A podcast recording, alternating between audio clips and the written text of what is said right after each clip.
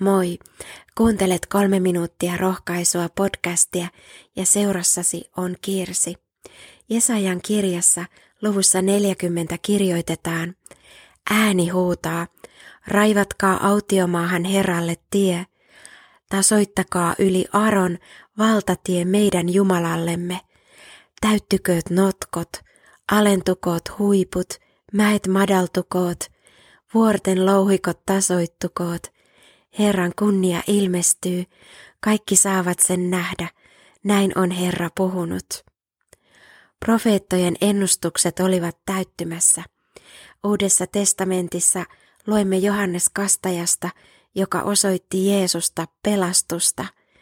Johannes itse oli huutavan ääni erämaassa, joka julistuksellaan avasi tietä kuninkaalle, Jeesukselle Kristukselle – Johannes valmisti ihmisten sydämiä vastaan ottamaan Jeesuksen.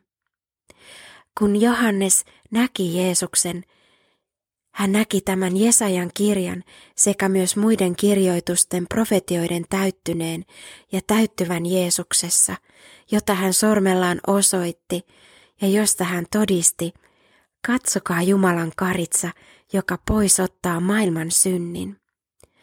Saamme tunnustaa syntimme luottaen Kristuksessa annettuun pelastukseen. Tämä on pääasia jouluun valmistautumisessa. Tärkeä muistutus näin joulustressin alla, että Jeesuksen läsnäolo on se tärkein lahja joulun keskellä. Johannes antoi meille esimerkin tien raivaamisesta Jeesukselle. Jeesukselle meidän tulisi raivata elämässämme tilaa, jotta hän pääsee koskettamaan sydäntämme ja ajatuksiamme.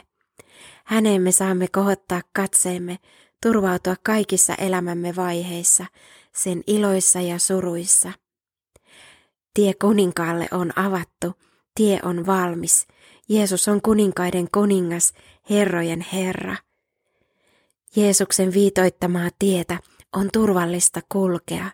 Se vie turvallisesti perille. Rukoillaan. Rakas Herra Jeesus, tahdomme seurata sinua, kuninkaamme. Kosketa sydämiämme, ajatuksiamme. Avaa silmämme näkemään, mitä sinä olet meille valmistanut. Anna meille iloa, luottamusta, rauhaa.